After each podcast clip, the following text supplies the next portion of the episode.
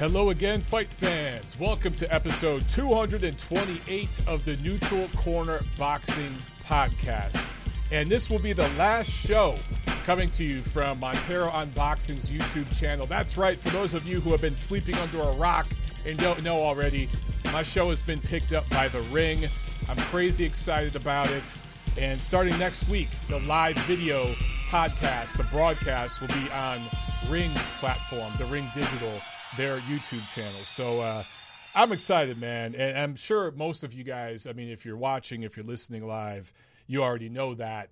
But uh, just wanted to reiterate, this will be the last episode of the Neutral Corner Boxing Podcast here on my YouTube channel. So it's kind of historic, right? I mean, this is, you know, a tiny little show that we do here, but uh, to me, it feels kind of historic. two twenty-eight episodes in.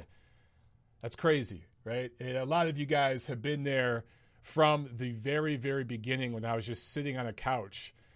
I didn't know what the hell I was doing. I was just talking.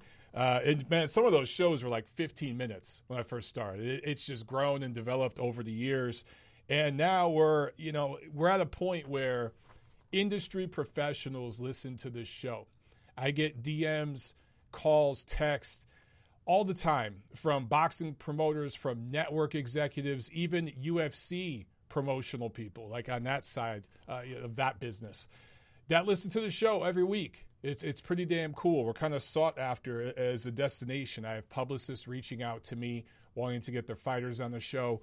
It's it's awesome, man. It's it's a really, really exciting time for me, and I'm just so glad to be sharing it with you guys. As always, I always ask you guys to uh, you know to to do your fee. My, the fee that I charge is you spread the word about the show, and you uh, give it a thumbs up, like, share, subscribe. If you can leave a review on all the different platforms, that helps me out tremendously. And by the way, I'm going to keep asking for that fee. I still need that because your continued support is what's going to help the show continue to grow over on Ring. You guys remember when I used to do two shows a week, we would do a review show Monday, and then like a, I think it was Thursday, we would do a preview show. We'd do like an A and B block, right?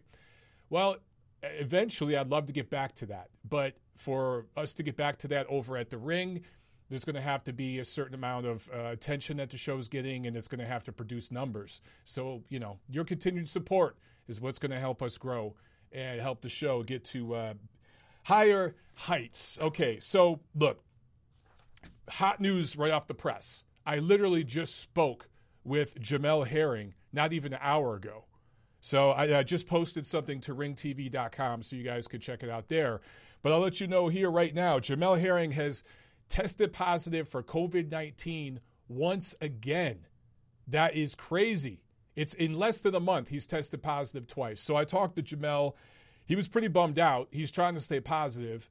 He's a very positive guy, but I could tell he was bummed. I mean, I talked to him right there. He's he was in the room. Uh, they canceled. They did not do the weigh-in today. They canceled the fight outright. The Nevada Commission, you know, felt, hey, we, we can't play around with this because he he's he feels very strongly that it might be a false positive.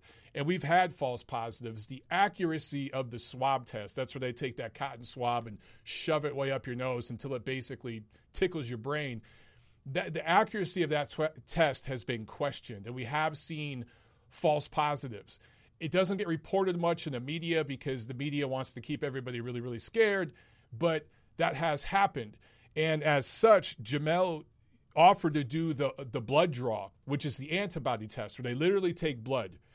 The results from that won't be known until later tonight at the earliest, possibly even tomorrow.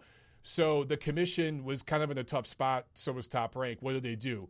So they didn't even go forward with, I mean, they went forward with the weigh-in for everybody else, but not for Jamel and Jonathan Oquendo. So Jamel is pretty bummed out. Check out my piece on ring t v dot com where I, I have some quotes directly from Jamel because every news site, of course, posted, boom, Jamel, you know, uh, our Herring Oquendo is off, right? I talked to Jamel personally on the phone, just talked to him, and I got quotes directly from him in my piece. So Ring T V's piece will be different from everybody else's because we got quotes directly from the man. So make sure you check that out.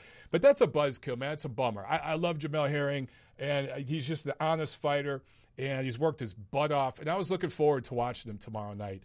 So as disappointed as he is, he did say, you know, him and his team have a plan. They really want to fight Carl Frampton. Bob Arum has talked about that recently, probably taking place in November. Date, T B A, but probably November, and venue, T B A. Uh, but they're working on it, and they want it. Both sides want that. So, you know, Jamel is in a good spot where he feels like, hey, you know, my team still has a plan here. He actually expressed sympathy for his opponent because he said, man, Jonathan Oquendo has been busting his butt. His fight got delayed twice, too, because remember, these guys were supposed to fight uh, July second, right? And Jamel tested positive, I think, like in mid, late June. So that fight got pushed back. So that didn't just affect Herring. It affected Oquendo, too.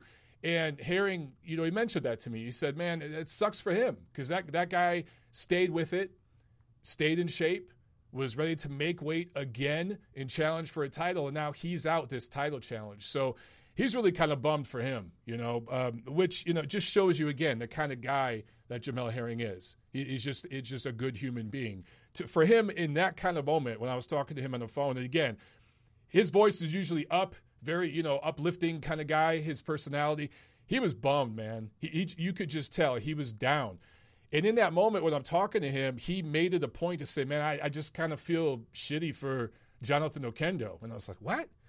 And I'm just trying to think how many fighters in that moment, you know, of, of just disappointment. And also, you're not getting paid. There's that part too. In that moment of disappointment, to think about your opponent. How, how many people would do that? That's the kind of guy Jamel Herring is. Oh, before, uh, well, look, I got a super chat over here. C J Duncan in the house. What's up, C J? Thank you so much, man. He says, no beer to toast this great news, Mike. Congrats. Dude, I worked in the yard three straight days, uh, Friday, Saturday, Sunday, and I drank a lot of beer this weekend. I need a few days off. In fact, I went to the gym today and tried to sweat that shit out.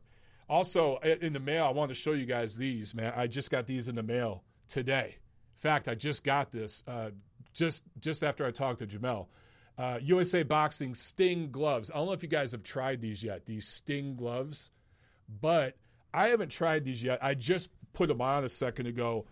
Great wrist support, man. The top of these, they got extra padding up on the wrist, and I haven't used them yet. I'm going to break these bad boys in this week, but I'm, I'm digging the red, white, and blue. I mean, we just had Independence Day, July fourth, so that's patriotic right there. Uh, rocking the U S A Boxing gear. I haven't tried Sting yet, but I'm going to break these in this week. I, have you guys used Sting? What do you think? Uh, these gloves look great, man. sixteen ounces, and sixteen ounces sometimes are way too puffy and just way too big. It feels like you're wearing two freaking balloons on your hands. These things are nice and tight, just the way they fit, the way I just put them on, nice and tight. So I like those. Oh, by the way, sure, I'm just going to flop them here for all you Glovegate people. Check that out.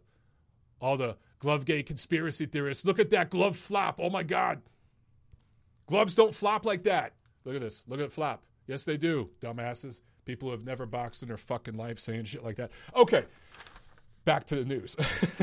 uh, okay, uh, well, first, let me give a shout-out to two Patreon supporters, Jan Vandenbos and Leo Debreen. Uh, both of you guys contributed on Patreon uh, the last week, and I just want to say thank you very, very much for that, okay? Thank you to everybody who supports, whether it's Patreon, whether it's here with Super Chat, whatever it is. You guys know that I genuinely really, really appreciate the, the love that you guys show, and I, I try to express my gratitude. I don't do it enough, but I try to do that. It's something I need to do a better job of, but I can't thank you guys enough for all the love, man, especially when I announced last week that we were going over to Ring. I did it on various social media platforms. I got over five hundred responses, whether it was responses to those direct, you know, social media posts on Twitter, Instagram, whatever, or D Ms. I got a lot of D Ms. I got a lot of text. I got a, a few calls from you guys. The love, the outpouring of love and support. I, d- I was not expecting that kind of response. I literally just posted, hey, I'm going over to Ring, because I was excited about it, and um, I was just wanting to share the information and let you guys know what's going on. The outpouring of support and love and the resp- response to that was just awesome. I did not expect it. It was just amazing, so thank you. Okay, so I should also mention this. Next week, going over to Ring. It's the Ring Digital on YouTube. Find it, subscribe, click the notification bell, but also stay subscribed here because we ain't stopping what we do over here. The first guest next week will be Charles Conwell, one fifty-four pound prospect, uh, represented the United States in the twenty sixteen Rio Games. You guys may remember that name.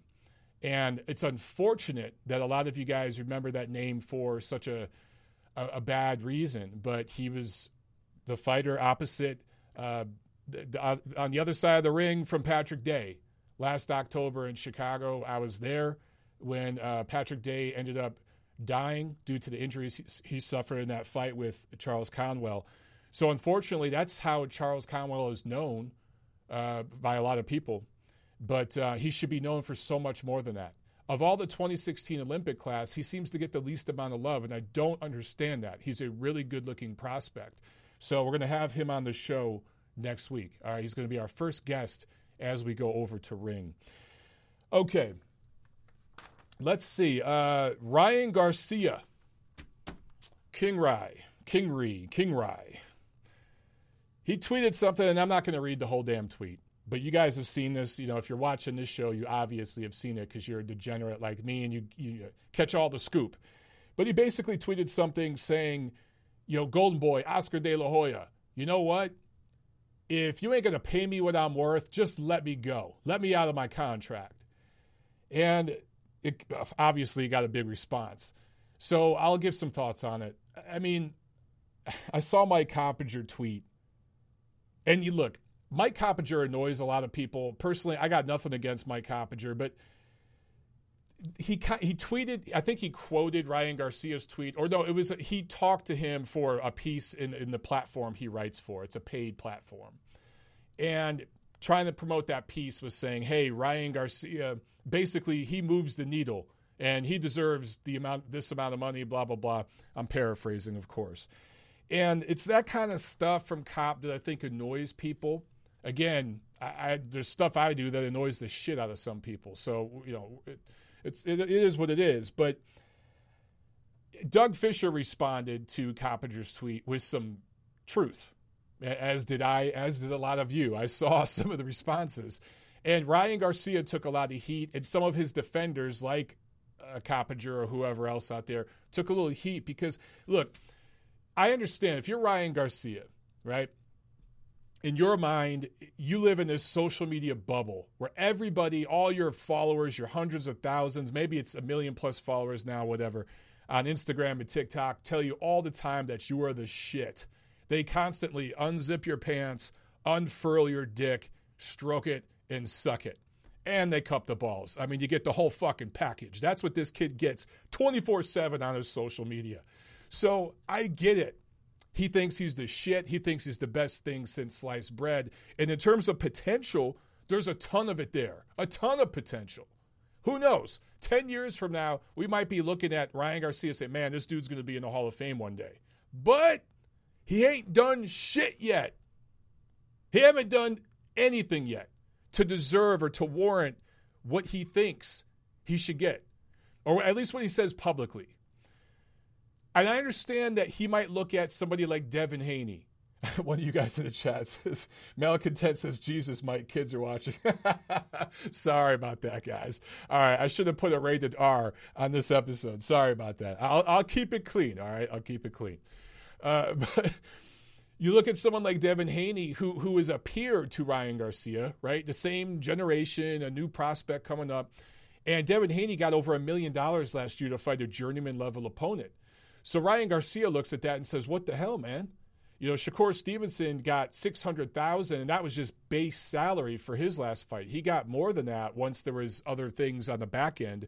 It wasn't a million dollars, but it was high six figures, Shakur Stevenson, just to, to fight an overmatched opponent. So Ryan Garcia is looking at that saying, man, what the hell? I should be getting that kind of money.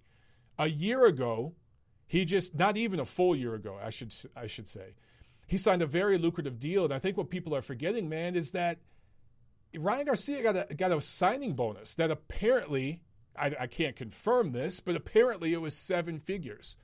That signing bonuses don't happen a lot in boxing. They do happen, but not a lot. So to get a seven-figure signing bonus up front, and then a year later to be bitching, We're also in the midst of a quarantine. Now, Devin Haney hasn't fought during this time. Shakur Stevenson just got overpaid. Shakur Stevenson has a title. I don't look at him as a champion. Or he just vacated it to move up. We'll talk about that in a second. But Devin Haney did the same thing. He's got a title. I don't look at him as a champion. These guys are prospects with titles. You guys know the business and the politics of boxing, how that worked out. But when you do have a title, you're going to get paid more. And Ryan Garcia doesn't have a damn title yet. But you got to figure, within the next twelve months, he's going to get one of these W B C interim gold, diamond, whatever titles, and his pay scale will increase. But until then, it's like, dude, you got to get in there and fight. And we're in the midst of a pandemic right now. And like I just said, Haney has not fought during the pandemic. Shakur Stevenson did. But if you're Ryan Garcia, dude, you got big fights on the horizon, like a fight like Jorge Linares. You're going to get paid for that fight. Or now it's it's it's supposed to be Luke Campbell. You're going to get paid for that fight. You're going to get paid pretty well. Especially, I think, Luke Campbell, it's for a piece of the W B C title there at one thirty-five. That's that whole situation with the W B C is a complete mess. Of what what they've done at the lightweight division is just a travesty. It's disgusting. The fight between Lomachenko and Lopez should be for all the marbles, but the fucking W B C had to ruin that and destroy it just to try to get some more money on the back end with Haney and Garcia. It's disgusting. Anyway, if you're Ryan Garcia, man, and you're only going to get two hundred grand, three hundred grand, whatever it is, to go in there and fight a no-hoper this summer, do it. Do it with the vision that, hey, my next fight, I'll get twice that. I'll get three times that. It, this is going to build to something. Not every payday is going to be the exact same. We're in the midst of a global pandemic. Guys, I haven't talked about this, but my my pay scale's been cut at my job, what I do. Uh, I've had things cut. You guys know that Boxing Monthly, one of the uh, publications I worked for, is no more. I mean, this is affecting everybody, right? All of you guys know somebody who's been laid off or whose pay has been cut, whatever. So for Ryan Garcia to say, I would rather sit on my ass and not make any money than fight for short money right now in a in a complete, think about it, guys. Golden Boy wasn't going to match him tough. He was going to fight a no-hoper. It was going to be a complete slob fest for Ryan Garcia, a brand-building exercise where he could look really, really good on T V, get an impressive knockout, and that's what this was going to be for him. It was going to be more brand building for him. And now he's kind of ruined that with the way he's talking. Now, look, I will always defend fighters going for the money. Boxing is, in my opinion, pound for pound, the most dangerous sport. And I get it. Auto racing. Actually, auto racing's really been cleaned up, but I don't really look at auto racing as a sport. Not to disrespect those guys. I look at that as more of a game. In terms of sports, it don't get any more cruel than boxing. So I will never get mad at a fighter going for the money. But, dude, I think a lot of these young kids look at guys like Floyd, look at guys like Oscar, and even guys like Canelo. Even Golovkin is getting big money now, some of these other guys. And they think, man, I got just as many followers as that, those guys have on social media. Or, you know, I get... I hang out with celebrities and shit. Like Ryan Garcia hangs out with YouTube celeb, internet celebrities, whatever the f- heck that is. I almost said the F, but I, I said heck. Okay. uh, and he thinks he, he's just as legit and just as like popular as some of these other guys. He's not. I don't give a damn how many followers you have. Okay. On TikTok or whatever it is. How many tickets are you selling to fights? If you're Ryan Garcia, you fight on DAZN. That's a subscription service. They have trending and analysis reporting that they poll, and they say, hey, Golden Boy, last time Ryan Garcia fought, our subscriptions went up this much or went down this much. You think Golden Boy? Of course they're looking at that stuff. These promoters know. Okay, so DAZN has those numbers, and they say, hey, here's where our subscribers were at last time Canelo fought, last time Garcia fought. They're reporting all that to Golden Boy. All of them get that information. So Golden Boy knows what Ryan Garcia is bringing in. So does DAZN. And there's a reason why they're not throwing out a million dollars at this kid. Now, Devin Haney was grossly overpaid for that last fight, that last title defense. That was a disgusting, that was like Andre Berto-esque, old school H B O overpaying people. like when Al Heyman was running H B O for a couple years there. That's what it was reminiscent of. Shakur Stevenson just got overpaid. But I think the the promotions involved with those guys are thinking long game, and they're thinking, okay, you know what? A couple, two, three years from now, we're going to recoup all this because these guys are going to be around for a while. They're, they're making a long-term investment with those fighters. I think part of Golden Boy looks at Ryan Garcia and says, man, this kid's so volatile. He might be gone in a year. So I, I don't want to drop too much up front. And they already did. They already gave him the signing bonus. So it's like, dude, we gave you the signing bonus. We're not going to spend more than that. We already kind of overpaid. So I, I just, I don't know, man. I, I'm not picking a side here, but this is a really bad look from Ryan Garcia. Had he beat a few top contenders, had he had some good wins under his belt, had he sold out a venue in L A, in Vegas, in Texas, in multiple states, it's not just about, it's great if you could sell out in your hometown. That's great. But how many fighters can sell out arenas in multiple states? Guys like Canelo, guys like Golovkin, there, there's only a handful of them. So if Garcia was one of those guys and he had proven that, then he'd ha- there'd be something to this. But just to say, dude, look, look at, I hang out with Logan Paul and I, you know, I hang out with these YouTube celebrities and I got all these followers on TikTok. Dude, who gives a shit? That don't mean nothing. It don't add inches to your dick. Sorry if you got kids watching. But, you know, it had to be said. Okay. Uh, Shakur Stevenson gives up his W B O featherweight title. He's going. His last fight was at, uh, I think, one thirty. It was a non-title fight, right? He's going to stay there. We all saw this coming. We all saw this coming. And now he's eventually, because of the rules of the W B A, or W B O, sorry, he will be the mandatory for Jamel Herring. So I think you have a very likely scenario where Jamel Herring fights, uh, he fights Carl Frampton later this year, and then early next year you see Jamel Herring and Shakur Stevenson in the ring. I like that matchup. I like that matchup a lot. All right, let's go to the phone here. We got one call. We'll jump on here, then we'll get back to the news. Uh, nine five six, you're on T N C. Go. Hey, what's up, Mike? Uh, it's me, Eddie, from Laredo. Eddie, what's up, man? Hey, uh, I just want to thank you, man, for last last week that you talked about my mom passing away. And, um, yeah, I, mean, I, I really appreciate it. I, I mean, I th- you said you would do it, but, I mean, you never know, right? And uh, my family thanks you and everybody thanks you for that. I showed them, which they really don't listen to the show because they really don't watch boxing. But they really do thank you for everything that you did. It's the least I could do, brother. I can't imagine what you and your family are going through right now. Um My thoughts have been with you, man. I even talked to my fiance, Tiffany, about it after the show. Um, I just, I hope you guys are doing well, but it's the least I could do. Well, yeah, thank you. And I do have another question now. It's about the show. Since you said that you're moving to Ring Digital, right? Mm-hmm. Um, is it still going to be, you're still going to have the same number? And yes. Another one is the podcast still going to be the same thing? Is it going to be T N C still, Miniature Corner, or is it going to change? Great questions. Um, I actually, I posted a video on my channel last week. You can check out. I give some of that information. But yes, man, um, everything's the same. The Neutral Corner is the same. Uh, I have this, uh, the name of this podcast, I trademarked it. So it ain't going nowhere. Uh, I, the phone numbers are the same right behind me, the U S A number, the U K number. And really the audio podcast, that's going to stay the same too. Like on, it's, that's going to stay on the Montero Unboxing channels. The only thing that's changing okay. is the video part. That's going over to Ring. Okay. Okay. Um, basically, that was just that was just it. And both, um, my blessings, man, for you, and you're a good person, and thank you for what you did. Um, and well, thanks. That's all I gotta say, man. All right, brother. All right, man. I hope uh, you and your family. Um, you know, I, I really, honestly don't know what to say to you, man. I, I'll say this much, Eddie. My mother has lupus.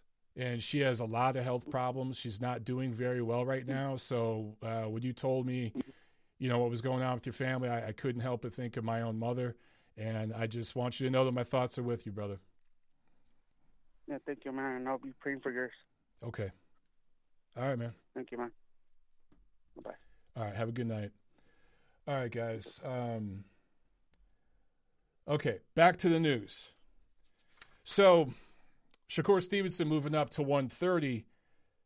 Emmanuel Navarrete moving up to one twenty-six. So he's going to dump that one twenty-two title.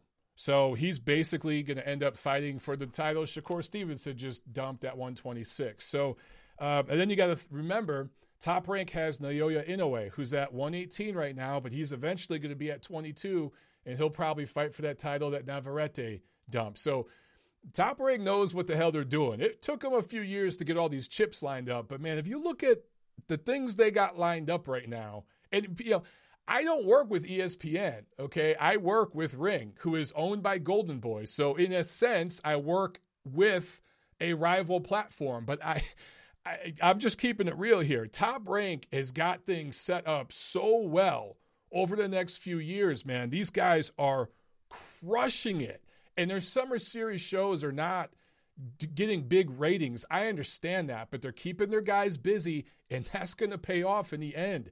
There's a lot of other guys sitting on their ass right now, and I'm telling you, you keep your guys busy, you keep them sharp, it pays off, man. So uh, it, just these moves here, he's going to end up, yeah, I, in a few years, guys, not even a few years, and basically this time next year, Naoya Inoue probably going to have the W B O at twenty-two, Navarrete at twenty-six, Stevenson or Herring at thirty, and then uh, thirty-five, we know it's coming there.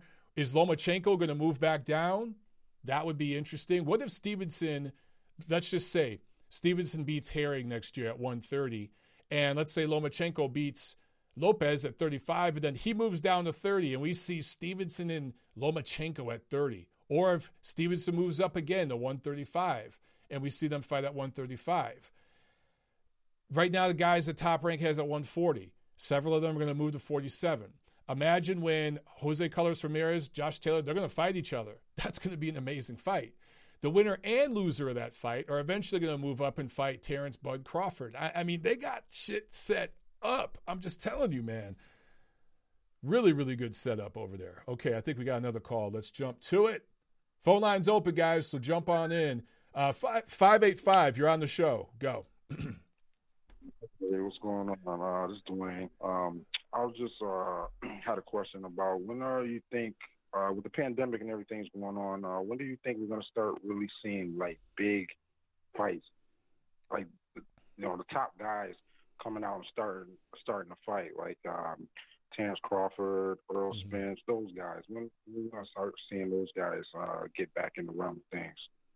I think, Dwayne, they've been saying September, but now um... – It, it's either going to be September or October. I think there's just too much that's still in the air because I know that Top Rank wanted to do Lomachenko Lopez originally in September. Now they're pushing that back till October because they just don't know, uh, with, you know, with COVID and everything like that.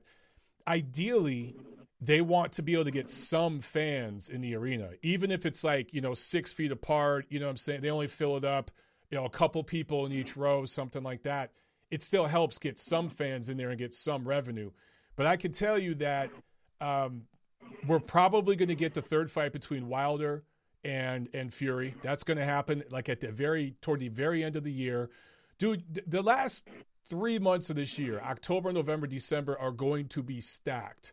But it's going to cost you because there's going to be several pay-per-views. Yeah, that's yeah, that's what I was gonna say. I don't mind that. The thing, because I, I don't know if you're into mixed martial arts. I'm a big U F C fan, and what Dana White is doing, he's kind of like saying, you know, forget it. I, I, obviously, he wants the fans, but you can't do nothing about that right now. So he's just gonna go on with his show. Mm. Uh, when do you think boxing is gonna be uh, the same way, where these promoters like Al and all these other guys are gonna be like, you know what? Obviously, we want fans in the seats, but we can't wait on that, so let's just put these big fights and no fans. We just have to bump the pay-per-view price up. If that's Oof. the case, I don't know if they can get more money doing that. That's going to be tough, man. Honestly, if if I were if I were advising Uncle Al, Grandpa Bob, any of them, I would tell them you need to lower the pay-per-view price. Uh, did you buy the, the U F C pay-per-view this weekend? Yeah, yeah, I did. I how much? How much was it? Uh, it was uh, sixty-four. Okay, so that's that's a little better because like some of these boxing pay per views, they've been like eighty, ninety dollars. So I think if man, if they cut twenty, thirty dollars off, if they got that closer to fifty, fifty, sixty dollars, that would help. That would help a lot.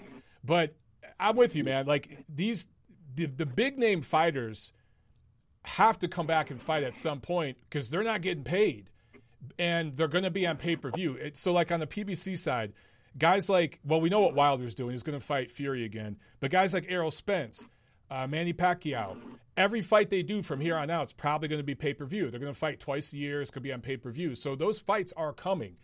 It, they were talking about Spence versus Danny Garcia, and that was going to be pay-per-view. I know that's what they want to do. I just think logistically they haven't figured it out, man, but it's got to come by the end of the year. So it's very possible October, November, December, man, we might have five or six pay-per-views. It could happen. All right. That's good. All right, Mike, that's my question. Thanks, man. All right, man. Have a good one. Yeah, it's a good question. I mean, that's a lot of people asking that. A lot of people are curious, like, hey, man, because I, I get it. The Summer Series Top Rank is doing. I'll talk about that here in a second. It's not for everybody. Like, I, I get it. It's not for everybody. These are stay-busy club shows. These are old-school, like, Tuesday night fights, U S A, or old-school Friday night fights, E S P N. That's what these are.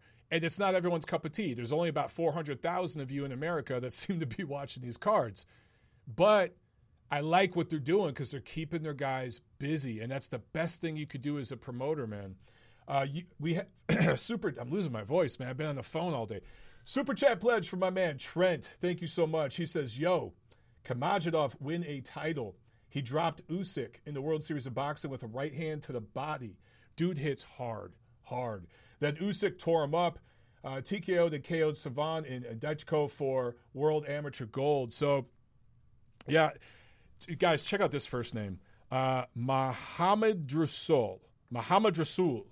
Magomedrasul Majidov from Azerbaijan. That's who Trent's talking about. Uh, this dude, I think he has two pro fights right now. He last fought, I believe, on the Joshua Ruiz rematch. That card in Saudi Arabia. Uh, went to the Olympics twice, fought a lot of top heavyweights in the amateurs. I want to say he fought... Uh, he, he did fight Usyk. I know he fought, I think, A J, maybe Joyce, a few of those guys. Won some, lost some in the amateurs. But I actually think his style is better for the pros. If you haven't seen this guy fight yet, um, I I think he's got a chance. I really, really think he's got a chance because he hits really hard. Just a heavy-handed dude. Think of like a Murat Gassiev, but a little more fluid. A little more fluid and goes to the body better. That's that's just what I see in him. And a more legit heavyweight. Um, kind of the same size as Gassiev, kind of the same size, but uh, I like Murat Gassiev a lot. He's just a little slow, a little plodding, and his, his body's breaking down. So uh, Majidov, I, I just think, has a lot of potential. It's really going to come down to the timing. And uh, Trent is also saying, um, yeah, it was large. So we were talking earlier, Trent and I, about Erislandy Savan, who is Felix Savan's, I think, nephew in the Cuban amateur system.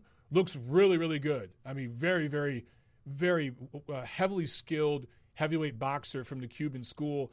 Uh, been fighting in the amateurs there forever. Wish he'd go pro, but he won't. He's not going to go pro. But, uh, oh, yeah, Trent says also goes by Medsidov. Medsidov. Yes, I, I don't. He has two names. It's hard to keep up. But, yeah, and, and Trent agrees with me. Yeah, good comparison, not as stiff as Gassiev. Yeah, I kind of, he, he's kind of built like Gassiev. It kind of punches through the target the way Gassiev does. But he kind of sets his shots up a little more fluidly and just seems to be a little lighter on his feet. I think he has tremendous potential. So, guys, just, just Google the last name. The first name is too hard. Just here, I'll spell it for you. M A J I D O V, Majidov. Just look him up, and there's a bunch of his stuff on uh, on YouTube, and really good looking in the amateurs, but you'll see what I'm saying right away. He's got a better pro style. He's only two fights in, but that dude's got pot- potential. All right, I saw this too. Uh, Anthony Joshua and Tyson Fury featured in a U F C four video game. Cool. I mean, some people thought this was great. Some people said, I don't give a shit. Personally, I don't play video games. I don't. The fact that they're on a U F C game, though, I think it's smart by the U F C because they realize, or at least they're betting, that over the next year or so, these are going to be the top two heavyweights. And if they end up fighting twice next year, Hopefully they do. We'll find out. But if they end up even fighting once, that's going to help sell that game. And it just also shows you the crossover appeal of those two fighters. I think it was smart by the U F C to do it. And I think it's cool for Anthony Joshua and Tyson Fury. Uh, other than that, I don't really have any thoughts on it. So that brings me into the Usman versus Masvidal discussion. Now, as I continue to lose my voice here. So there was a pay-per-view last week between uh, Usman Masvidal, or last week, last Saturday, right? Which, by the way, it's trending really well. I think it did over like a million pay-per-views. A lot of people bought into the hype of this thing. Jorge Masvidal stepped in last minute, and I guess the fight itself wasn't very good. It was very one-sided. I'm not surprised. I don't know that much about M M A. I'm a casual type of observer with M M A. But I could tell looking at these guys' records that it was going to be a one-sided fight. That's just what I saw on paper. It's interesting. I, I posted um, – I'm not going to talk too long about this. I see a few of you guys on the chat say, I don't give a shit. I know. Let me just talk about a few things, though. Okay? I won't go too long into this. But I posted a poll, number one, on all my social asking, did you guys pay for this pay-per-view? Did you illegally stream it for free, or did you watch it in public or some other, you know, forum uh, that didn't cost you the pay-per-view price but wasn't a free stream? So over two, about two thirds of you said that you caught the you caught a free stream. You found something online somewhere and watched it for free. Some of you guys, you know, over in the U K and stuff, I think it was on B T Sport, which is a subscription pay service. So you paid for it, but not pay-per-view prices.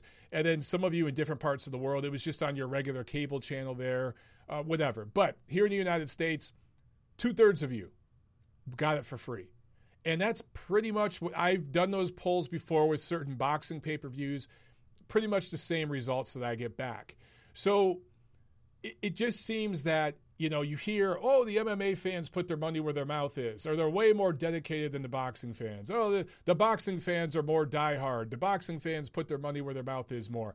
Honestly, guys, it looks to me to be the same shit, because I've asked these questions about U F C pay-per-views and boxing pay-per-views, and I get pretty much the same answers back. I get pretty much uh, the same responses, that about two-thirds of people now stream the fights. And this is something that, again, I talked about this earlier, that industry professionals listen to my show. I'm not saying that to toot my own horn. I'm not saying that because it's, it's, I want you guys to listen. I want you guys to listen. The promoters listening, the advisors, the managers, the trainers, the network people listening, several different network people. I know you're listening right now. Two-thirds of the fan base out there. Doesn't matter if it's U F C or boxing. Stop pitting boxing and U F C against each other. It, like like a divorced child playing the mom against the dad, or the dad against the mom to get the the toy that you want. In the end, people, more than half, on, in both sports, are not buying the pay-per-views, dude. You guys got to find a different way to market this shit, and a, a way to make it more, um, just have more mass appeal. Now, the U F C does a better job with that here in the United States. There is no doubt. I've talked to several of you in that business, and you've talked to me off the record. Hey, man, this is basically what's been told to me. We kind of follow a W W E format. We write storylines, we set up storylines and narratives, and our fans buy into it, and it works. Whether that's good or bad or whatever, that's not my decision to make. That's kind of what they do over there, and it works for them. And the fans do agree with the narratives, because I asked fans, like, okay, Jorge Masvidal. I said, guys, I, I, this is a question I put on my social. This guy has thirteen losses, right? He's never won a title.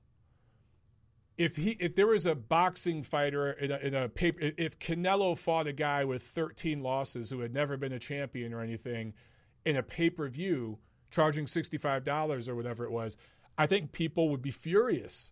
He'd get a lot of shit, right? Even if that was on the zone, he'd get a lot of shit.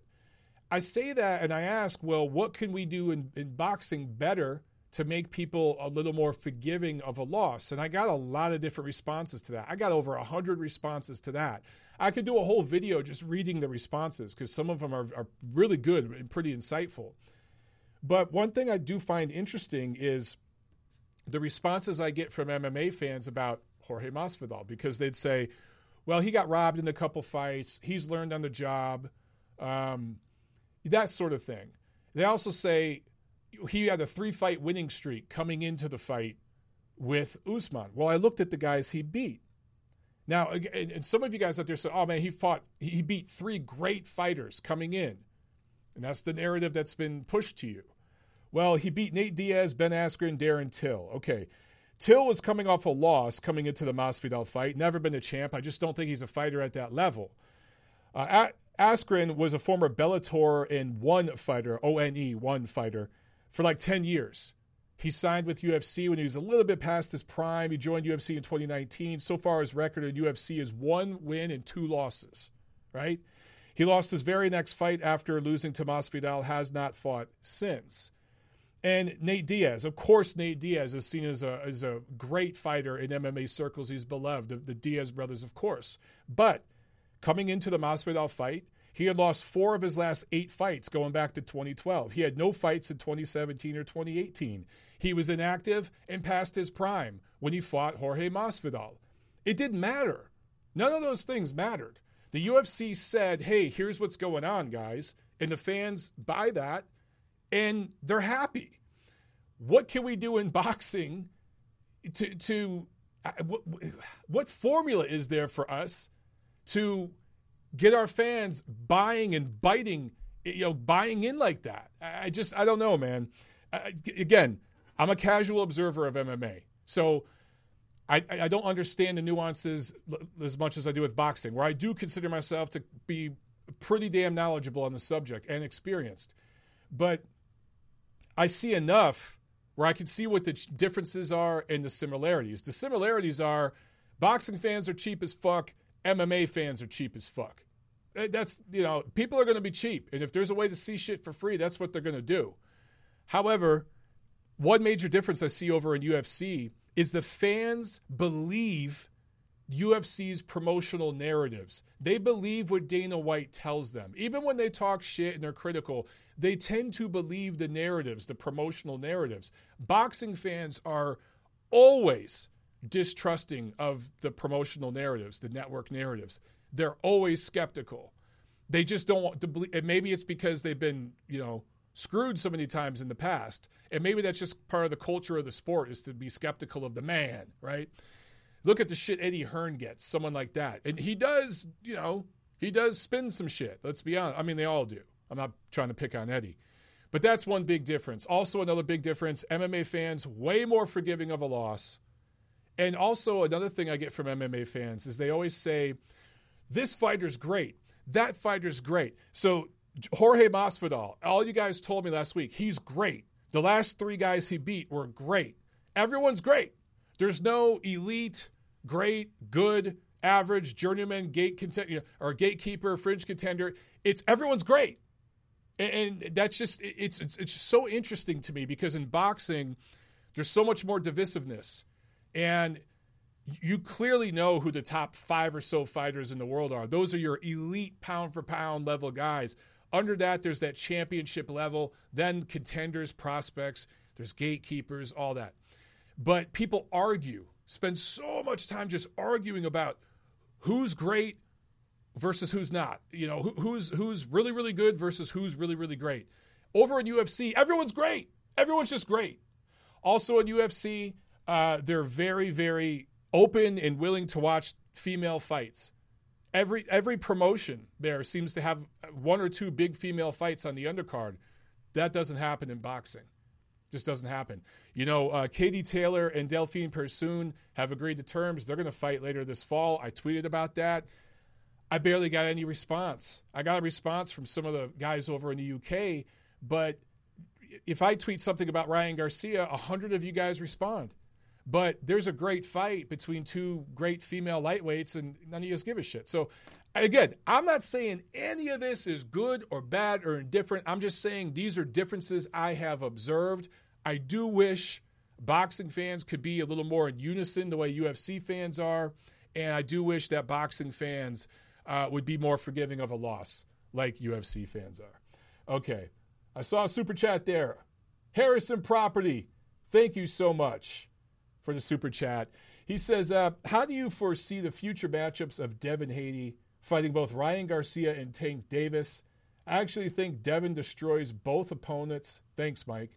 Well, thank you once again for the super chat. So Devin Haney right now, you know, I won't say right now, I'll say over the next year.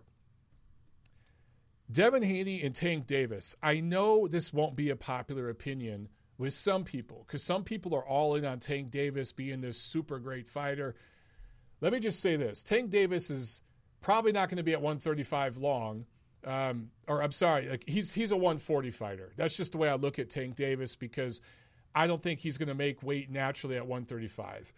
Devin Haney, between us guys, okay, I know I got a little inside information here. Devin Haney did not really make weight for his last fight at one thirty-five.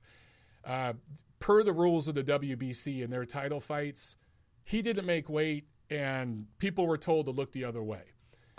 Devin Haney is not a natural thirty-five. I see him more as a one forty guy too, at least in the next twelve months. So if we're talking between now and the end of twenty twenty-one, a fight between Haney and Tank Davis takes place at one forty.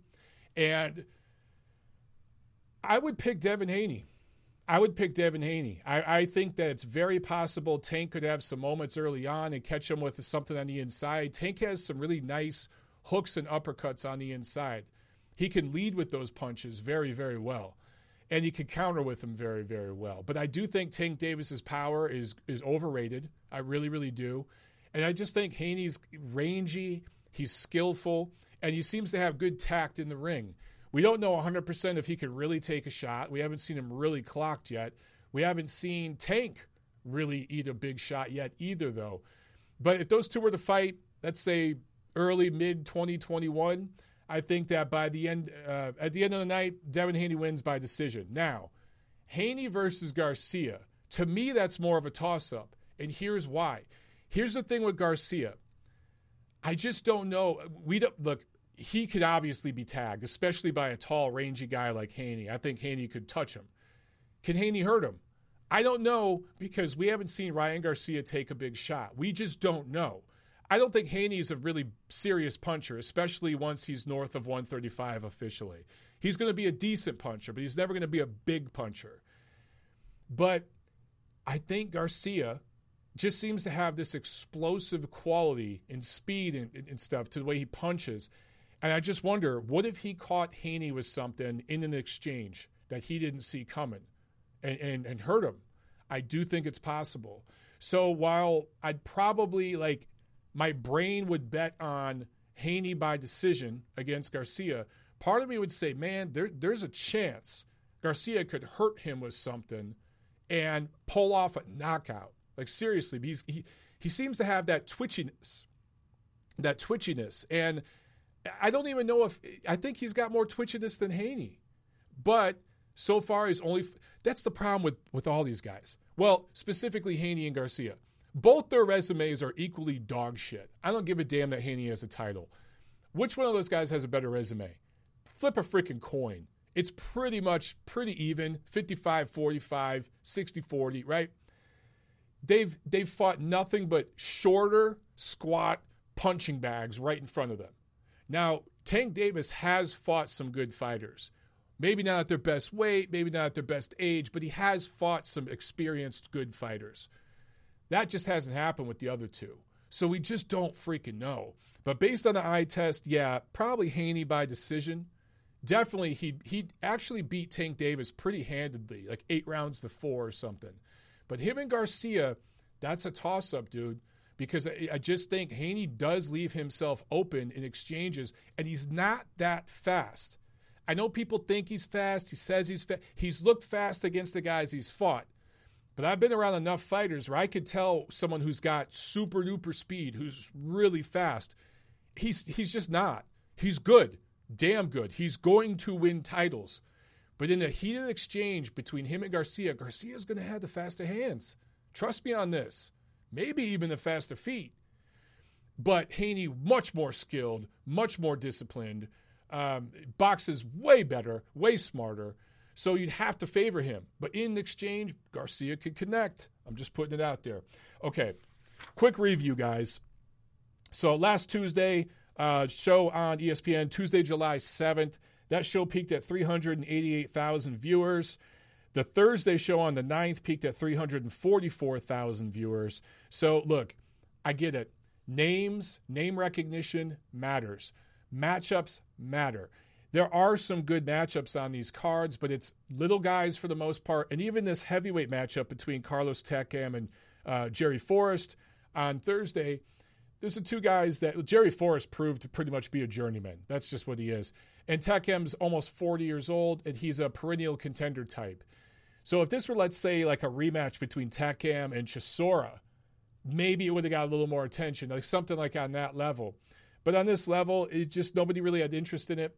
I, I understand, okay? So people keep releasing the ratings numbers and all that, and some people with an agenda are using this to beat up on Top Rank. I don't think Top Rank's that concerned about doing big numbers for these. I think they're more concerned about keeping guys busy and building up fighters. On several of these cards, we've seen guys take losses and then come back a week or two later and win. So we've seen guys improve. They found out, who was the one prospect, I can't think of his name right now, uh, that got really beat up and lost? Was that the guy who fought Clay Collard? I think maybe it was. But um, he, he just got beat up, right? And, and he got exposed. So, like, some of these guys, they're finding out a little bit about them, a little bit about their mental fortitude and what they got to work with there. So that's what these cards are. I don't think they're looking at these numbers and thinking, oh, man, this sucks. We're going to be out of business in six months. I think they knew what they were doing when they set all this up. Anyway, Tuesday, uh, Luis Alberto Lopez Vargas gets a split decision, slight upset win over Andy Vences. Uh, this is a one hundred thirty pound fight. Scores were ninety-six ninety-four twice for Vargas, and Max DeLuca saw it ninety-six ninety-four for Vences. Vences has a draw with Eric De Leon, lost to Albert Bell, I believe, last year, and now lost to Vargas. On paper, he should have beat Vargas. Vargas is a guy who's mostly fought in Mexico, only two or three fights in the United States with mixed results. So to me, Andy Vences, no disrespect to him, but his level has kind of been revealed, right? He's going to be at that gatekeeper kind of level. That's, that's where he is. That's the level of fighter he is. There's nothing wrong with that. But now Top Rank kind of knows what they have in him, and they will use him in a certain way going forward. That's the point of some of these fights. Jose Chon Zepeda scores a unanimous decision win over Kendo uh, Castaneda out of San Antonio. one hundred forty pound fight, ten rounds. And then Thursday, Carlos Takam beats Jerry Forrest to improve to thirty-nine five and one. Of course, Takam was a last-minute replacement for Jarrell Big Baby Miller. I'm sorry, Jarrell Big Doper Miller. And uh, Forrest seemed to have zero game plan. I don't know what the hell he was thinking. Uh, E S P N, I, they were having a little fun with the broadcast. Uh, Tim Bradley was was kind of being, a, you know, acting a fool and eating a, a B B sandwich. He says a bacon bre- a bread. Say, I, I love it. Tim Bradley, he doesn't say bread. He says bread. He says, he's got like a country accent. I don't know. Where, Tim Bradley, I think he's from uh, Nevada, but he's got this southern country accent. He talks like the people here in Atlanta. Bread. There's like eight syllables in the word bread. Anyway, he was eating a, a bacon bread sandwich uh, on the show, and uh Carlos, or no, it was Jerry Forrest, was eating a sandwich an hour or two before the fight. And uh, I, I don't know, man. It didn't help him. That sandwich didn't help. Takam started good, and you just saw the levels between these guys. You saw that Takam, again, I'm not saying he's a world beater, but he's clearly a level above Forrest, right? All the experience, the skills, everything. He was setting up his shots well. It looked good. And then he got tired in those middle rounds. And he started to reveal his age and his conditioning a little bit and really, really slowed down down the stretch. And a better, higher-level fighter, a top ten level heavyweight, would have probably knocked out Carlos Takam in those late rounds. Jerry Forrest isn't that guy. So Takam was able to pull it out. Uh, Carlos Castro uh, out of Phoenix approved a twenty-six and oh with a fourth-round stoppage win. So that was last week. We have another Super Chat pledge from my man Trent. Thank you so much. He says, have I seen Joe Laws? He was a good U K amateur, and he claims he knocked out Devin Haney. There is video of him hurting Devin Haney in sparring. Clay Collard, E S P N, tomorrow. Yeah, that's right. Yeah, I'm going to talk about Clay Collard is on uh, tomorrow's show. I'll talk about that. No, I have not seen Joe Laws. I've heard the name, but I haven't seen him. I haven't seen this guy. Let me look him up real quick. Trent is it's like the most one of the most knowledgeable guys here that uh, knows the amateur scene, man. That dude knows all the amateurs. Let's see, Joe Laws. And a lot of these guys, I think I haven't seen them, and then he tells me to look them up, and I'm like, oh, I have seen them. Yeah, you know what? I actually haven't seen Joe Laws, but I'm looking at his resume right now, and it's dog shit. I'm looking at the uh, dude. I'm looking at the guy, the guys he's fought so far as a pro. These records: five and thirty-six, eight and fifty-two, thirteen and ten, two and eight, four and thirty-eight, two and twenty-three, eight and sixty-one. The last dude he fought had a record of one and twelve. So, dude, Joe Laws. I don't care if he hurt Devin Haney in sparring or not. If they fought as pros right now, I'm picking Haney. Sparring is one thing, bro. It's not a real fight. I've seen world champions get their ass handed to them in sparring and come out and score knockouts on fight night. It is what it is. All right, preview this week. Tuesday, July fourteenth, tomorrow night. I have it right here in my notes. Jamel Herring versus Jonathan Oquendo. Oh, nope, not happening. If you guys are just tuning in, you didn't hear me at the top of the show. Jamel Herring has tested positive for COVID nineteen again, twice in less than a month. Now, he did take, uh, he had blood drawn to do the, um, uh, what do they call it? The antibody test, which experts are saying is the more accurate test. It's more accurate than the cotton swab that they shove up your nose. But the results would not be known until very late tonight. So the commission at Top Rank decided to, before the weigh-in today, we're going to cancel that fight. So that fight is off. And Jamel told me, I should mention this. I mentioned it in my article, but uh, he probably won't fight again. They'll probably go right to the Carl Frampton fight, probably in November. But if they do fight again, he might fight in the summer series. If they do, it will be a non-title fight at a catchweight. He, he was like, Mike, I busted my ass to make weight twice. It's just bad for me to keep going up and down in weight. So if we come back and fight again, it'll be a lightweight fight. It'll, it'll be at a catchweight, and it'll be a non-title fight, and it probably will not be Jonathan Oquendo. So that's what's up for Herring. He really honestly feels like it could have been a false positive.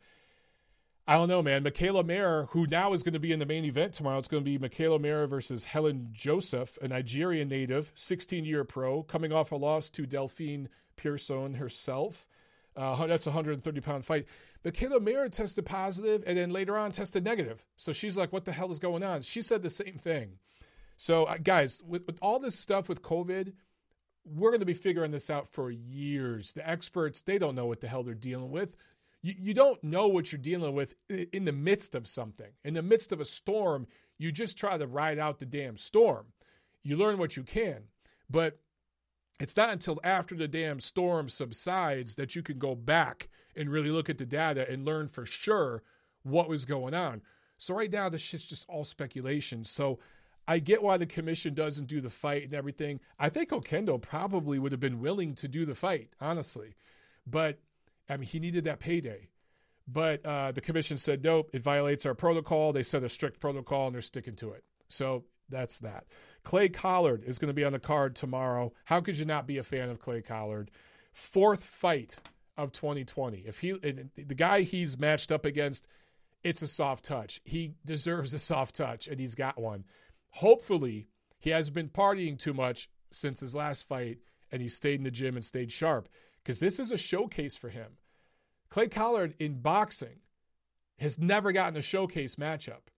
This is a showcase matchup for him. This is his chance to look like the superior boxer in a fight. If he doesn't and he screws this up, that's all on him. But I got a sneaking suspicion he's going to look real good. And, man, he might end up fighting, who knows, five or six times this year. That's that's pretty amazing. All right, let's jump to the phones here. Let's see. We got, uh, ah, I thought I clicked you in. Let me try again here. nine oh one, you're on the neutral corner. Go. Hey, Michael, this is Celon. Um, hey, what's up, man? He was talking about, hey, the the prospect that uh, uh, that Clay Collard upset was Kaminsky. Yes. Um, that was a that was a beating, man. I remember reading about that guy when he first got signed, and that that was a serious ass whooping. Yeah, that was tough to watch. That was one of those where after a few rounds, you're like, okay, why is this fight still going? And I don't think Kaminsky's yeah, ever going to be the same, man. Yeah, maybe they should have pulled the plug on that one a little earlier. Uh, I think I think it was clear it was a lost cause. Yeah, I completely agree. Uh, Clay's not the kind of guy that you're going to stop late unless you're putting some heat on him early, and, you know, some body shots or whatever. And Kaminsky was – nothing Kaminsky did worked. So, uh, yeah, I, I'm with you, man. They could have pulled the plug early on that and then go back and rebuild.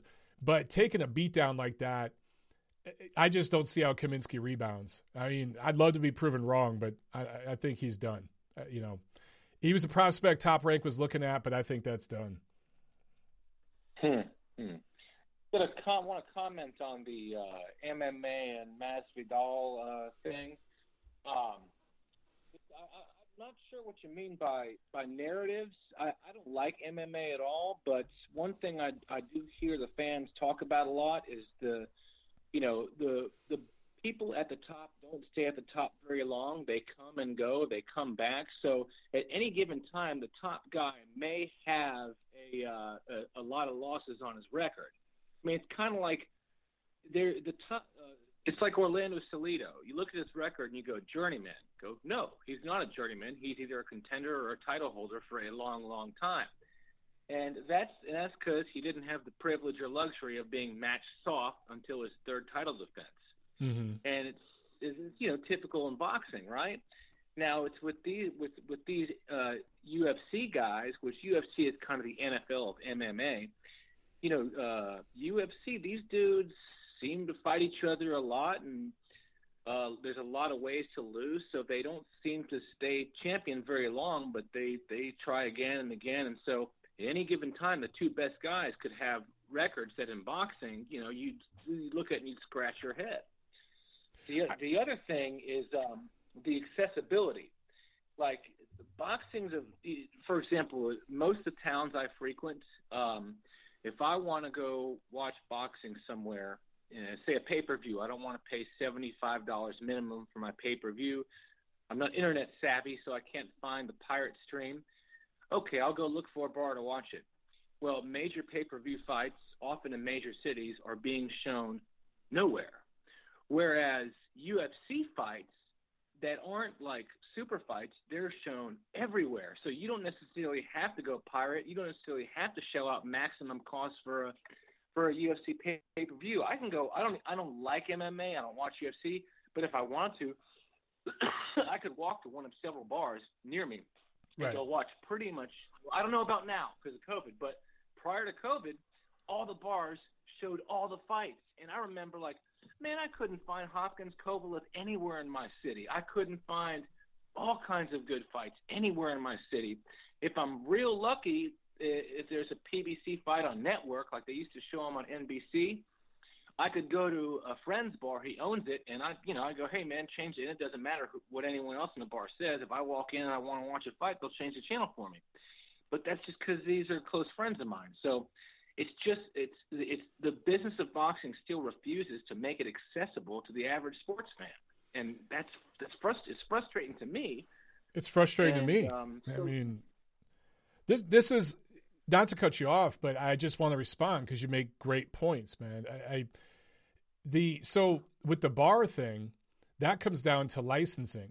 For a bar to show an M M A okay. a U F C fight, it's like one tenth of the cost of showing a boxing fight. Which is so stupid. Wow.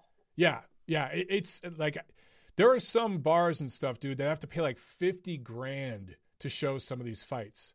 Some of these bars, it, it's Whoa. It's based on the amount of T Vs you have, but um, it, it's really, really bad. It, it's just it it defies logic where you're paying a fraction of that to get the U F C fight, so you can either. Maybe you charge a five dollar cover if you have a U F C fight, or there's no cover and you just think, hey, we'll we'll make this back on, you know, what we sell, you know, alcohol and stuff. With boxing, you got to charge okay. a twenty dollar cover if you're going to show a fight. You know, the few bars that do show fights, they have to charge a cover. And there's a lot of people out there that are casual fans. They're like, I'm not paying twenty bucks to go walk in this bar and watch this fight. Screw that. So that's part of it. And I agree, that's completely on the business of boxing. Ultimately, it does come down to the fighters to a degree, because boxers make so much more money than M M A fighters. And a, a, reason, a part of that is because the pay-per-view uh, is structured differently. They get more money. Uh, the, the promotion has to split. It's usually like seventy-five percent to the fighter, twenty-five percent to the promoter, but it's not always that way, where it's pretty much the opposite in M M A, where the U F C is keeping seventy-five percent, the fighter's getting twenty-five percent. So the splits are different, and just the boxers, they get a little, little greedy, the promoters, the networks. There's a lot of cliques and beefs, um, competition amongst each other and infighting. But, you know, you talked about records. Look, I agree. I, I mean, it's clear. Like I talk again. I don't, I'm not a diehard U F C fan, but I talk to enough of them. I have friends of mine that do not like boxing; they only watch U F C, and I talk to them about it all the time because I get accused of being a hater, and I promise I'm not. But I do see differences that I just note. But anyway, you go back to the classic era of boxing, dude, when you had guys fighting sixty times a year. No joke. Guys like Greb fought dozens of times a year. Pep. Uh, Robinson, these you you had rivalries. Now if you have guys fighting two or three times, that's a rivalry. Man, how many times did Robinson and LaMotta fight? You know, there were guys that would fight five or six times. They'd fight each other, right? In that era, yeah. Even in that era, if a guy like Robinson had thirteen losses at one point in his career, he wouldn't be looked at the same way. So, and I'm not trying to compare Sugar Ray Robinson to Jorge Masvidal. I'm not. But there are some fans I've run into who try to make those sorts of comparisons. I, I just think it, it, the M M A U F C world is structured differently, and losses are more forgiven. Like you said, more guys, the top guys fight each other more, and there are more.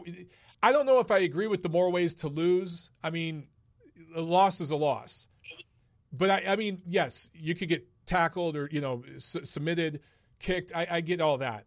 But I just think, yeah, in, in boxing, here's another thing, too. I, I'm rambling, but I just, my brain's all over the place because there's so much to talk about.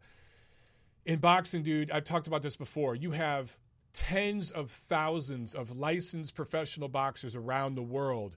In the M M A world, the U F C world is much smaller. I think the U F C has, what, a couple hundred fighters, something like that. So the universe is much smaller. So these guys are going to all fight each other more. And because of that, you're going to get more losses. And I, I just, I don't know how to fix that and how to make it this the same way in boxing, where fans will be more forgiving of that. I got another question about um, Navarrete and also the W B O. Like, I, I, I, I dig that the dude just went through five guys in a year or six guys. He had six guys in thirteen months he fought. One was a rematch with uh, – was Dog Bay, and right. Then it was five dudes he just wasted. Um, why is, is how do you find out what the real story is with stuff like that, though? I mean, he's he's fighting five dudes. Uh, was there really no one ranked who would fight him? How does how does that how do you know what's what's really going on with that? I'm curious. Like, was there just nobody willing to step up, no one ranked, or did they just not want to bother with it? Pro- it's it's a few different things, and I mean, it, it goes to the problems with boxing. What who, I would love to see Navarrete step up and fight. If he can't get one of the other title holders where they can uh, unify titles, I'd love to see him fight a, a guy who's ranked highly. But those guys want to be paid because they see the risk in Navarrete. They're going to go in there and get their you know head punched in and their face punched in, and they want a certain amount of money, but Navarrete doesn't bring that kind of money to the table. So if you're the promoter, what do you do? Do you build this guy up and build him up to a big fight for one of your other guys, which I think is what Top Rank is going to ultimately do? Or, you okay. know, do you overpay an opponent that could possibly beat your guy? I mean, there's so many questions there, but it, it does show the issue with boxing. And I guess, you know, we I rambled a bunch to get here, but the point is there are so many different avenues for a boxer to go because there's so many more fighters. You don't have to fight the top guys all the time. Um, and even when you finally do, there's so many variables that are out of your control to where even if that's what you want to do, they might not want to, or the network might not want to, the promoter might not want to. there's just so many more variables. It's it, there's so much more red tape, dude. Okay. Okay. I got one. I got another question about Cowboy. So he's going up to fight at one twenty-six. Isn't Conlon ranked number one W B O? Would they really throw Michael Conlon in with that meat grinder? I, with Khan, Shu Khan, is that who you're talking about? No, no, no.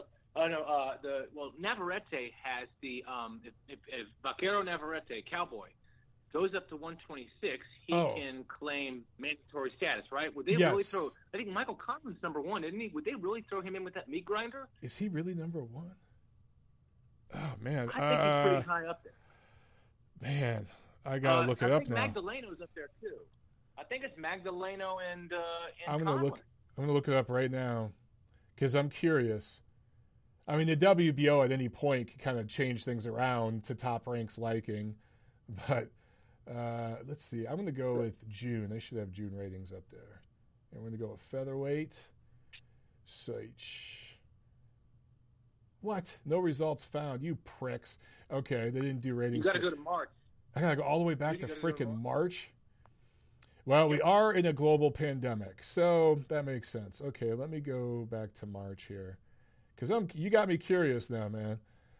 Um, you, yeah, dude, you're right. Okay, so th- they still have Stevenson as the champ. Obviously, that's vacant.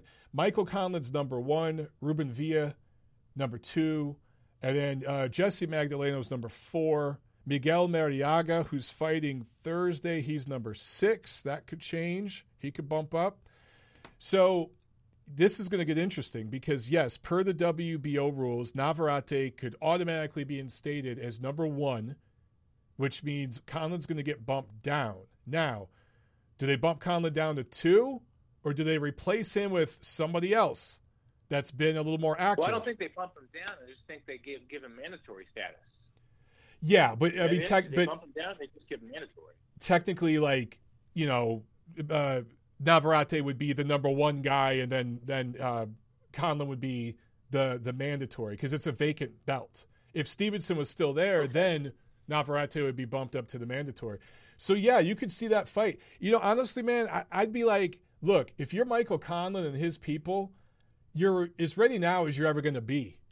I say go for it. That that would be my attitude. You're as ready now as you're ever going to be.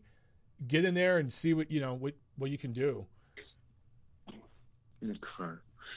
Another funny thing about uh, – uh, I was looking at – I've been watching W B O rankings lately, and um, – was it uh, Danny Garcia has been W B O number one for a long time, months, months. And a while back, very quietly, without any announcement whatsoever, Mikey Garcia was moved to, out of, I think, out of nowhere to number three. So um, why, bo- if, why bother with that? Why, why bother paying those sanctioning fees and pay, buying into W B O and getting those rankings? And, of course, there's no mention – of fighting Crawford. How does how does that work? Like, why bother with that? Yeah, that's really bizarre. I, I don't know why you would do that. If you're, if Danny Garcia's rated too, or just Mikey Garcia. Uh, Danny Garcia's one, and he has been for months. I mean, that months. that's weird because, look, the P B C, and this is just where they're hypocritical. They're not the only ones, but they're really hypocritical with the W B O thing because they say, oh, we don't recognize the W B O. On a lot of the uh, P B C broadcasts, they don't mention Terrence Crawford or any other W B O champion. Meanwhile, they got guys paying sanctioning dues to get ranked by the W B O. And I know for a fact that when the, the W B O, I think it was one fifty-four belt, became vacant, they pushed for one of those guys to get a fight for that vacant title. Andy Ruiz fought Ryan for the Castano. W B O. Yeah, that's right. That's right. So it, it's just, it's very hypocritical. But I mean, look, if if uh, Danny Garcia fought Terrence Crawford, I'd I'd like to see that fight. I don't think that's what's going to happen. D- Danny Garcia, I know P B C wants him to fight Errol Spence, but they might be hiding some things about Errol Spence. I don't know, dude. As far as I know, he hasn't even sparred yet this year. So, well, Mikey Garcia at number three. That doesn't make no sense to me neither. Yeah, because he's not he's never going to fight Terrence Crawford. Um, I don't think so. No way. He's, he doesn't want to deal with Grandpa Bob. I, I that makes zero sense to me. I know he was hoping to get Pacquiao. Uh, I don't know. Maybe that could still happen later this year. I'm not sure. But that just makes zero sense to me, man. It's just one of those things. Yeah, I don't know. Yeah.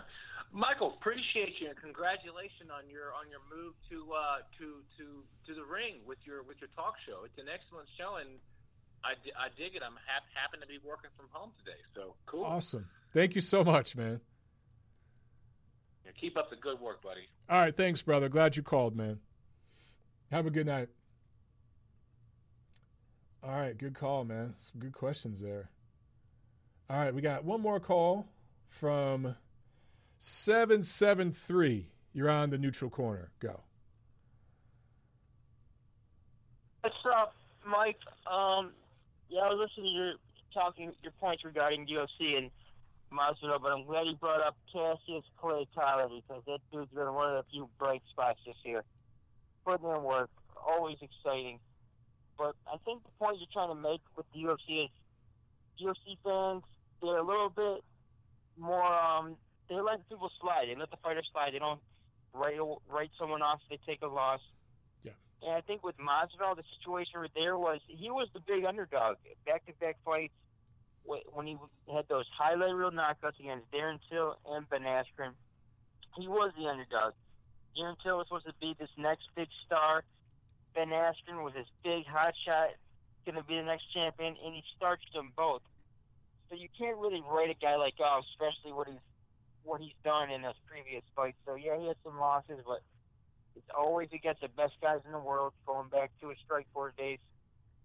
Um, and I think that's the difference with U F C and boxing is they fight the best. They're they're always in there with elite competition. There's no A-side, B-side. I mean, boxing guys, you can put them in there with – he can win thirty fights until he faces a real contender. I mean, look at Wilder. The dude's fought how many bums on his record until he actually fought a worthy opponent. There's really yeah. none of that in U F C and M M A for general, but um, it's just, it, it really makes me mad that they're not doing any boxing fans favors with this product they're putting out, because Bob Arum, and U F C, you know you're going to get. You know you're going to get quality fights. You know you're going to get good entertainment. With this Top Rank stuff, it's just garbage. It's, it's pathetic. They're disrespecting the fans. Well, I, totally disrespectful. Yeah, but l- let me ask you this, honestly, okay? D- Top Rank has made it very clear in multiple interviews. They've talked about, you know, the fact that they've they've tried to make some bigger fights, but there's a, a lot of fighters right now are saying, dude, I'm not ready. I can't be ready in four weeks. I need – I mean, just look at what Billy Joe Saunders pulled against Canelo. Like, two, he had two months, two months to prepare, and he said that's not enough time. I think a lot of guys have been turning down – Top Rank offers, and there's only a handful of dudes out there who are like, yeah, shit, I'll go on ten days notice. I'll go, I'll fight for fifty G's. I'll fight for twenty G's. Some of these guys have fought for like five grand, ten grand, um, you know, which is U F C wages basically, right? A lot of the times. And I don't mean that disrespectfully. I, I'm just saying that a lot of boxers are used to making a lot more than that. These guys are taking short money to get up there and fight. Would you rather there be zero boxing right now and Top Rank wait until they can get the really, really big fights together? Or would you are are you cool with having some boxing right now, knowing that these are club level shows? They're not supposed to be big fights. You know what I'd like to see? I'd like to see some of these Oxnard guys, some of these Eastern Europeans, Uzbekistanis, Kazakhstan, Kazakhs. Where are these guys at? I haven't seen any of them on the shows, and I'd love to see some of them. Be there's been there's been several. You said Oxnard guys. There's been several Southern California guys on there. Guys that train in Southern California, man. There's been, but with the Eastern European guys, I mean, if you're over, if you're over in Kazakhstan or Uzbekistan or wherever it is right now, like, dude, it, it's hard to get over to the United States. You know, there's travel bans in certain parts of the world. Uh, the COVID thing has made it a lot harder. And for for the guys that are based in the United States, though, they do have opportunities. It's just, man, if if you have a if you offer a fighter a spot and they say, ah, I, I can't fight, I, I need ten weeks, what do you do? Do you not have a show, Or do you put on a show with the guys that are willing to come on? That's the question. Yeah, I see. I get your point. Um, for me, I said this to someone else. I said, don't even have the shows. Let's wait till we get some quality, quality product. Just don't put some just haphazard whoever. Let's just throw it together, put it out there. Now let's wait. Put the quality out there. Make it worth your while. So when someone's tuning in, they know they're going to be getting their money's worth. Even if it's free, they know they're going to be invested in the next show. Because right now, people aren't going to want to tune into the next fight. They see this. Oh man, I'm not going to waste my Friday or Saturday next next time if I know this is what I'm going to be watching. So I say, don't put on shows if it's going to cost you in the long run. But I'll leave you to it. Thanks for taking my call. Well, let me ask you one Go question ahead. before you jump off. Let me ask you, number one, I didn't get your name, bro. What's your name? Kevin. Kevin. Okay. Uh, did you buy the U F C pay-per-view this weekend, or did you stream it? I bought it. You you bought it. You're being honest. You paid the money. You bought it. Yep, sure did. So you put I, your money I where really your mouth don't. is. I really okay. do. Okay. But I mean, look, man, that's fair. That's fight. that's your opinion, and that's fair. I got to say, like, there's two schools of thought on this, okay? It's I would rather wait and have no fights until we get this big major pay-per-view, and then I'll pay for it. Or, I mean, I'll take what I could get right now, knowing that the big fights are coming down the line. So it's two schools of thought. But your opinion is you'd rather wait for the big pay-per-view shows. And I get it, dude. That's a fair opinion. I, for me, I'm – I, I've enjoyed some of these fights on the Top Rank shows. These aren't names that you know. But, dude, I'm just thinking with U F C, they had a series on Spike all those years. I don't know if they still do it.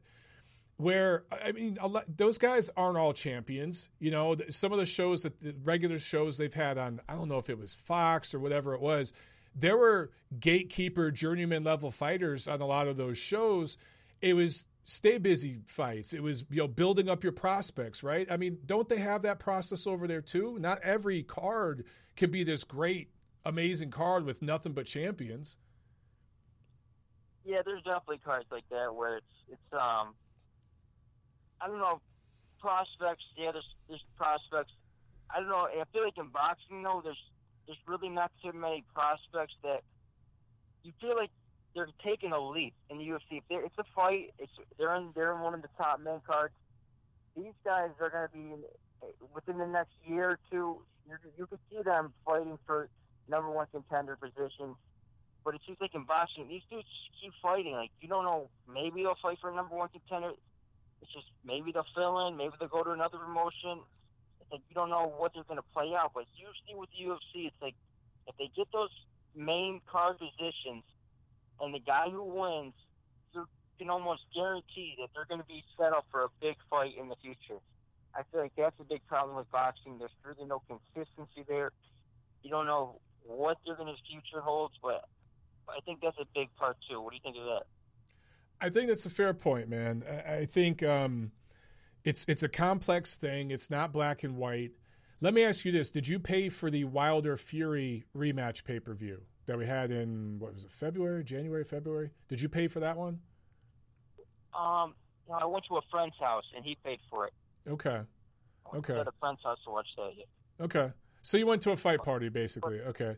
Yeah, you know, it's interesting, dude. I mean, again, I think that some people will agree with you, some people won't.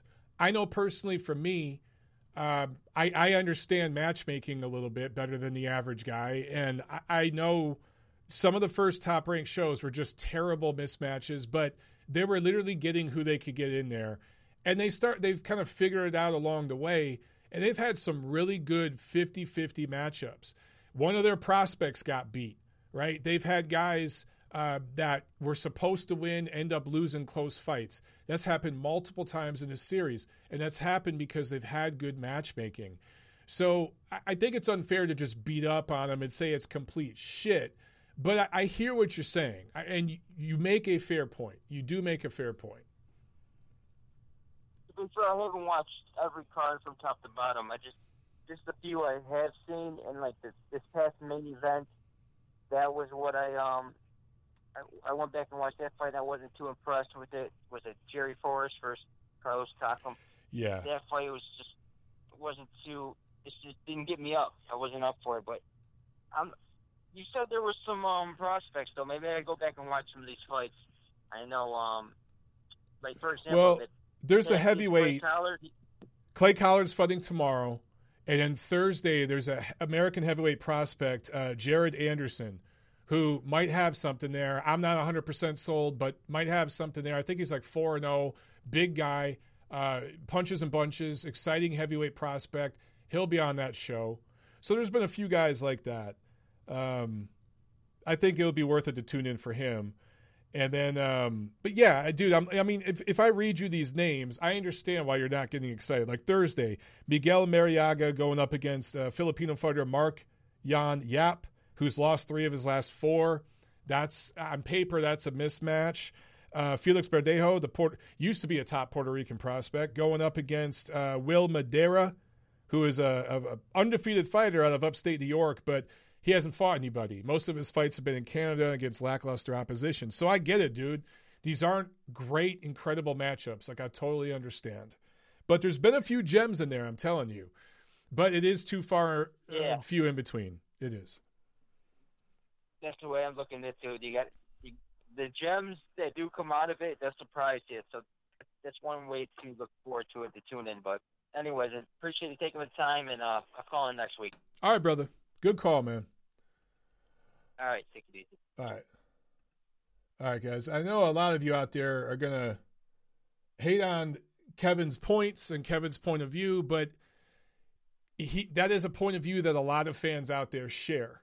So I think that um, it, it's fair to, to let somebody express their viewpoint that you may disagree with, because he is a consumer. He has spent money on the pay-per-views, or at least he goes to fight parties that support the pay-per-views. That's that's always my whole thing.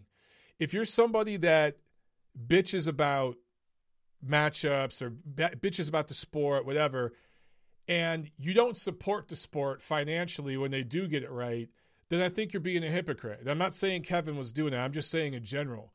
I've also seen a lot of boxing media recently, uh, guys that The, the types of guys that you guys know, some of the names that really, really try to be, um, I don't know. They, they basically play the game. They kind of play the game like a Hollywood actor tries to schmooze their way in to get parts, to get parts for whatever T V show or whatever, you know, they kiss the casting director's ass. They kiss the editor's ass. They date the right person. They do the right drugs. They go to the right parties, the right political rallies. There's people like that in the boxing media, and there's people that I've seen consistently recently just bashing the shit out of boxing and praising U F C nonstop. Like they get nothing wrong over there, and like boxing isn't trying hard. If you're a member of the boxing media that's getting paid to cover this sport, I think that it is perfectly fine and, and and a good thing to criticize and to talk about what we do wrong. You guys listen to my show. You know I do that all the time. I keep it real. I talk about the issues with certain promoters and networks and fighters. I talk about it. I see some of you guys are naming the names in the chat. You've hit a couple of them. I'm not going to repeat them here. You guys are saying it, not me, okay? But yes, you guys are naming some of the names. But when you see that, it's like, dude, go cover M M A. If if you, it just comes off like some people in the boxing media hate boxing. If you do, go over there. If you're, look, if you're frustrated, I'm frustrated all the time. I'm up. You got, how many times have you guys heard me rant about shit? Right? I become infamous for that. I rant about things. I get my face gets red and I lose my freaking voice ranting. So I get upset. I get frustrated. But I don't just talk about the negative without providing some sort of possible solution, without making suggestions for how we can do better, without trying to ask tough questions that make us think a little bit, even if we get it wrong sometimes. You know what I mean?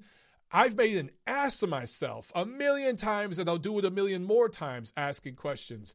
Uh, it just, I, I think it's fair to criticize if you also note the positive and note the differences, because you can't run boxing the way you run U F C. It's too, it's so different in so many different ways. And for people in the boxing media to try to compare apples to apples and make it sound like, oh, we could just do what they do over there. No, it's not set up the same way. You can't do that.